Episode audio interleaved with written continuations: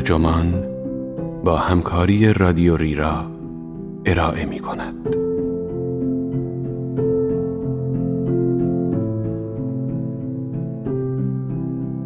تصمیمات والدین تأثیر چندانی بر سرنوشت کودکان ندارد البته به جز یک تصمیم این عنوان یادداشتی است به قلم ست استیونز دیویدوویتس که در مه 2021 در آتلانتیک منتشر شده و ترجمان آن را در آبان 1401 با ترجمه عرفان قادری منتشر کرده است. من مهدی سفری هستم. تحقیقی تازه نشان می دهد والدین در سال اول تولد فرزندشان با 1750 تصمیم دشوار روبرو هستند. از جمله اینکه نام کودک را چه بگذارند، از شیر مادر تغذیه کند یا نه، با چه روشی او را بخوابانند، کودک را پیش کدام پزشک ببرند؟ و اینکه عکسهای او را در شبکه های اجتماعی بگذارند یا خیر؟ و این تازه سال اول است. والدین چطور باید در این موارد و هزاران مورد دیگر که به مرور پیش می آید تصمیم بگیرند؟ می توانند به گوگل مراجعه کنند، اما در گوگل همیشه برای یک سوال چند جواب مختلف هست. نیویورک تایمز به والدین پیشنهاد می کند برای تنبیه کودکان از جریمه استفاده کنید، ولی پی بی اس می گوید هرگز جریمه را به کار نگیرید.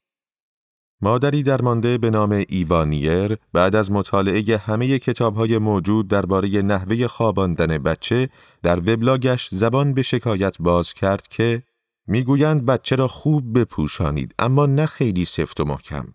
او را به پشت بخوابانید ولی مواظب باشید طولانی نشود وگرنه بچه مشکل پیدا می کند برای آنکه از سندروم مرگ ناگهانی نوزاد نمیرد پستانک به او بدهید اما حواستان باشد پستانک ممکن است باعث مشکلات دوره شیردهی شود و نگذارد بچه راحت بخوابد اگر کودکتان خیلی راحت میخوابد حتما دچار سندروم مرگ ناگهانی نوزاد می شود.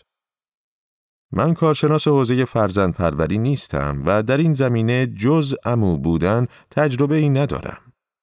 تصمیم گیری من عمدتا عبارت است از این که از مادرم بپرسم برای برادرزادهام بهتر است چه بخرم و او هم بگوید برایش کامیون بخر و من هم بخرم و بعد برادرزادهام چهار سال به خاطر آنکه برایش کامیون خریدم از من تشکر کند. من اقتصاددان و متخصص علم داده هستم و منابع علمی را زیر و رو کردم تا بفهمم داده ها چطور می توانند به آدم ها کمک کنند تا والدین بهتری باشند. اگر شما از آن دست پدرها یا مادرهایی هستید که از عواقب انتخابهای غلط خودتان وحشت دارید، بنده به شما عرض می کنم که خیلی نگران نباشید. می شود گفت هیچ تصمیمی ابدا آنقدرها که فکر می کنید مهم نیست. بیایید از مهمترین سوال شروع کنیم.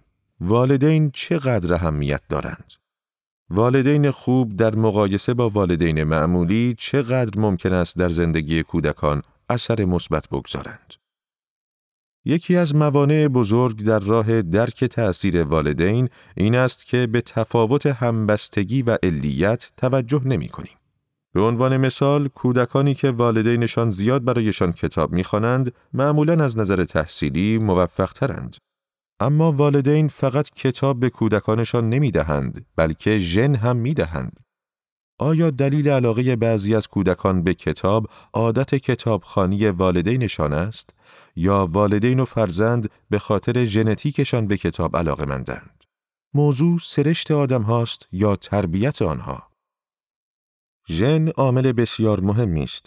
مثلا ماجرای جیم لوئیس و جیم اسپرینگر دو قلوهای همسانی که از چهار هفتگیشان جدا از هم بزرگ شده بودند را در نظر بگیرید.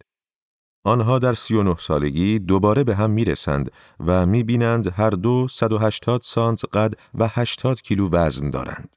ناخونهایشان را میجوند و سردردهای عصبی می‌گیرند. هر دو در دوران بچگی سگی به اسم توی داشتند. تعطیلات را همراه خانواده هایشان به ساحلی در فلوریدا می رفتند.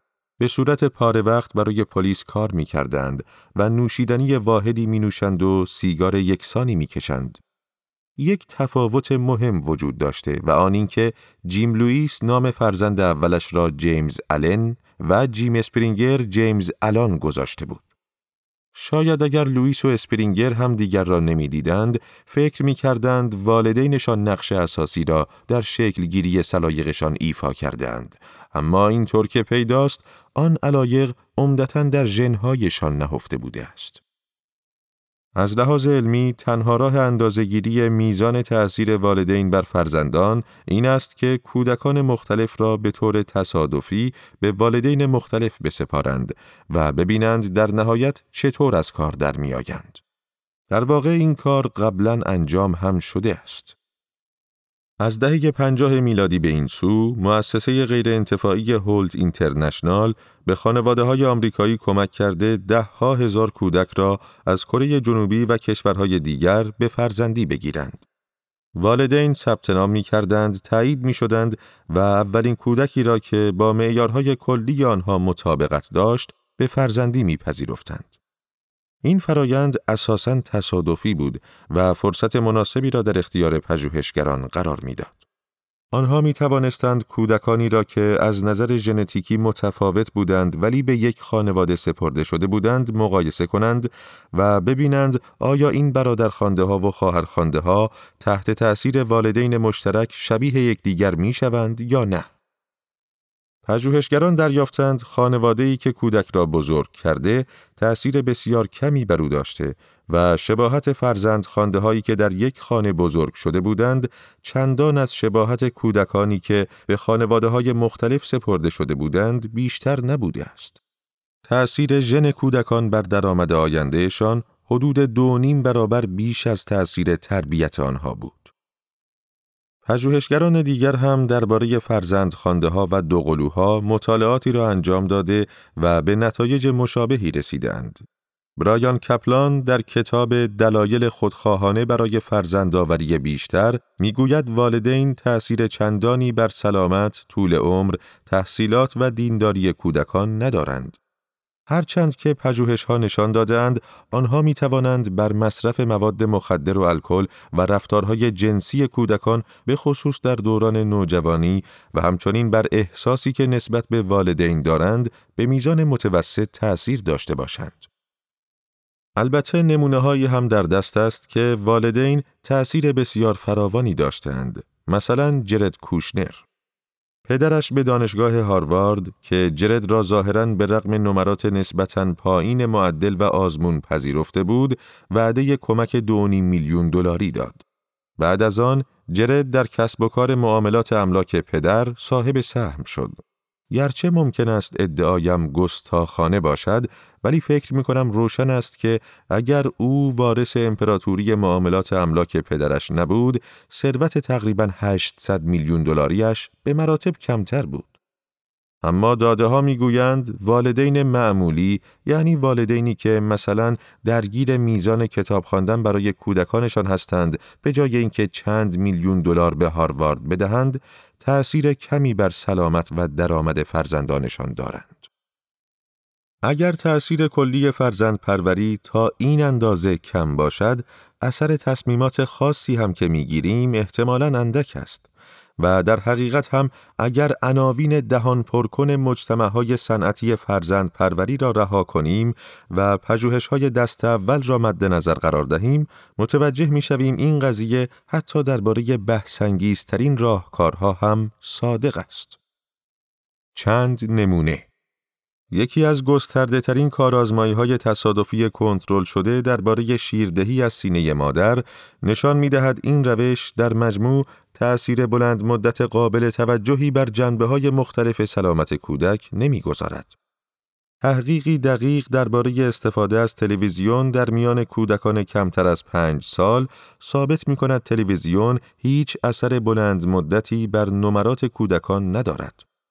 یک کارآزمایی تصادفی مدعی است آموزش های فکری سخت مثل شطرنج به کودکان در بلند مدت هوش آنها را افزایش نمی دهد. همچنین فراتحلیلی درباره دو زبانگی نشان می دهد این مهارت اثرات بسیار کمی بر عملکرد شناختی کودکان دارد و اینکه حتی همین اثرات اندک نیز ممکن است به خاطر نوعی تمایل به انتشار نتایج مثبت مطالعات بوده باشد. با همه این اوصاف شواهدی در دست داریم که نشان می دهد یک تصمیم ممکن است حائز اهمیت فراوان باشد و از غذا تصمیمی است که متخصصان و کتب راهنمای فرزند پروری توجه چندانی به آن ندارند. هیلاری کلینتون در سال 1996 که بانوی اول آمریکا بود، کتابی را تحت عنوان همه باید یاری کنند و درسهای دیگر که کودکان به ما میآموزند منتشر کرد. کتاب او و ضرب المثل مورد اشاره عنوان اثر می‌گوید زندگی کودکان را افرادی که در اطرافشان هستند شکل می‌دهند. آتش نشانها و پلیس ها، معموران جمعآوری زباله، معلمان و مربی های ورزشی. باب دول نامزد ریاست جمهوری در کنوانسیون جمهوری خواهان همان سال موضوع کتاب کلینتون را پیش کشید. او گفت بانوی اول با تأکید بر نقش افراد اجتماع در زندگی کودکان مسئولیت‌های والدین را کوچک جلوه داده و به طور پنهانی به ارزش‌های خانواده تاخته است. دول گفت با تمام احترامی که برایتان قائلم به شما می‌گویم برای بزرگ کردن بچه لازم نیست همه یاری کنند. خانواده کودک کافی است و جمعیت فریاد تایید سر دادند. حق با کدام بود؟ باب دول یا هیلاری کلینتون؟ تا 22 سال بعد از آن ماجرا کسی نفهمید کدام طرف درست می‌گوید. تحقیق جامع و مانعی در دست نبود. مشکل بار دیگر ایجاد رابطه علت و معلولی بود. تردیدی نیست که برخی مناطق بچه های موفق تری عمل می آورند. از هر 864 بیبی بومر شامل متولدین 1946 تا 1964 زاده وشتناو میشیگان شهرستانی که دانشگاه میشیگان در آن قرار دارد یک نفر کار قابل ملاحظه ای انجام داده که در خور ثبت در وبسایت ویکیپدیا بوده. در حالی که در شهرستان هارلن کنتاکی از هر 31167 نفر یکی به این موفقیت دست یافته است. اما چه میزان از این آمار واقعا به خاطر زرنگی و بلند پروازی فرزندان اساتید و دیگر متخصصان طبقه بالای متوسط است؟ اگر آنها در حومه کنتاکی به دنیا آمده بودند، از هوش و انگیزهشان بهره می بردند؟ افرادی که در مناطق مختلف زاده می شوند متفاوتند بنابراین ظاهرا تعیین میزان تأثیر محله بر موفقیت کودکان غیر ممکن است. اما چند سال پیش راج چتی اقتصاددان و استاد سابق من به همراه دیگران این مسئله را بررسی کردند. آنها اداره درآمد داخلی را مجاب کرده بودند که داده های بینام و ناشناس تقریبا یک نسل از مالیات دهندگان آمریکایی را در اختیار گروه پژوهشگران قرار دهند. چتی و گروهش با ایجاد ارتباط میان سوابق مالیاتی کودکان و والدینشان توانستند محل زندگی افراد در کودکی و درآمدشان در بزرگسالی را رصد کنند. مثلا اگر کسی پنج سال اول عمرش را در فیلادلفیا و باقی دوران کودکیش را در شیکاگو طی کرده بود، چتی و گروهش می دانستند. آنها این اطلاعات را در مورد میلیون ها آمریکایی در اختیار داشتند. به این ترتیب مجموعه دادهی فوقلاده در اختیار دانشمندی فوقلاده قرار گرفت و توانستیم از مشکل همبستگی فراتر برویم. چتی و گروهش درباره خواهر برادرهایی مطالعه کردند که در بچگی نقل مکان کرده بودند. فرض کنید خانواده جانسون دو کودک به نامهای سارا و امیلی دارد و وقتی سارا سیزده ساله و امیلی هشت ساله بوده از لس آنجلس به دنور نقل مکان کرده است. فرض کنید دنور مکان مناسبتری برای بزرگ کردن بچه هاست. اگر اینطور باشد، امیلی باید در بزرگسالی عملکرد بهتری از سارا داشته باشد. چون در کودکی پنج سال بیشتر از سارا در فضای مناسب دنور زندگی کرده است. حالا شاید سارا باهوشتر باشد و به رغم تأثیر مثبت دنور بیشتر از امیلی بدرخشد. اما وقتی نمونه های مورد بررسی زیاد می شود، این دست تفاوت ها میان خواهر برادرهای خاص از میان می رود. به علاوه چون می شود فرض کرد خواهر برادرهایی که از یک پدر و مادر متولد شده اند کمابیش استعداد ژنتیکی مشابهی دارند می توانیم مطمئن باشیم که محل زندگی باعث ایجاد اختلاف در موفقیت می شود. حال اگر این تفاوتها را در سطح کل مالیات دهندگان در نظر بگیرید و کمی حساب و کتاب ریاضیاتی در کار بیاورید، میزان ارزش هر منطقه آمریکا دستتان میآید. نتایج تحقیق نشان داد که بعضی مناطق کلان شهری بزرگ برای بچه ها مناسب ترند. آنها در این مناطق بهتر تحصیل می کنند و بیشتر پول در می آورند. شهرهای نمونه ممکن است درآمد آینده کودک را تا حدود دوازده درصد افزایش دهند. چتی و گروهش دریافتند پنج منطقه برتر کلان شهری به ترتیب سیاتل، مینیاپولیس، سالت لیک سیتی، ردینگ پنسیلوانیا و مدیسن ویسکانسین هستند. با این حال والدین علاوه بر مناطق کلان شهری باید محله ایرانیز برای زندگی انتخاب کنند. پس چتی و همکارانش بررسی هایشان را محدودتر و محله هایی را مشخص کردند که به میزان قابل توجهی سودمندتر از سایر محله ها بودند. آنها وبسایتی را راه اندازی کردند که به همگان امکان می‌داد میزان سودمندی احتمالی هر محله را با توجه به سطح درآمد، جنسیت و نژاد کودکان مشاهده کنند. از مقایسه این پژوهش درباره مناطق با مطالعه ای که روی فرزند خانده ها انجام شده به نتیجه جالبی می رسیم. ما در میابیم که تنها یک معلفه هر خانه یعنی موقعیت مکانی آن بخش عمده تأثیر کلی آن خانه را تشکیل می دهد.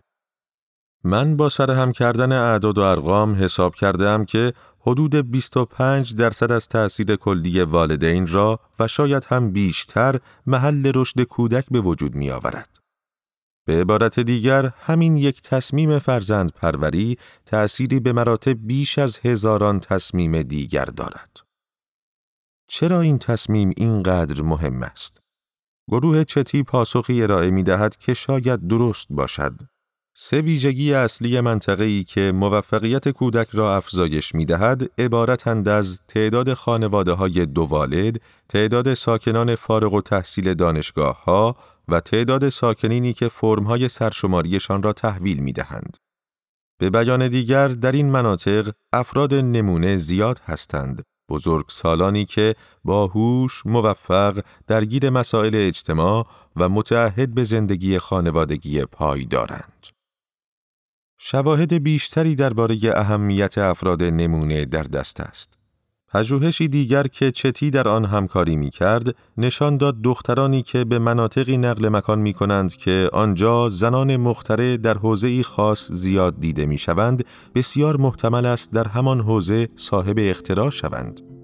و تحقیقی دیگر اثبات کرده پسران رنگین پوستی که در محلهشان پدران رنگین پوست زیادی را می‌بینند حتی اگر پدر خودشان رنگین پوست نباشد به نتایج بهتری در زندگیشان دست میابند. داده ها می توانند نجات بخش باشند البته نمی توانند به جای ما تصمیم بگیرند ولی می توانند بگویند کدام تصمیمات واقعا حائز اهمیتند در مورد فرزند پروری داده ها به ما می‌گویند پدر و مادرها باید عمدتا به اطرافیان فرزندانشان توجه کنند و نگران مسائل دیگر نباشند.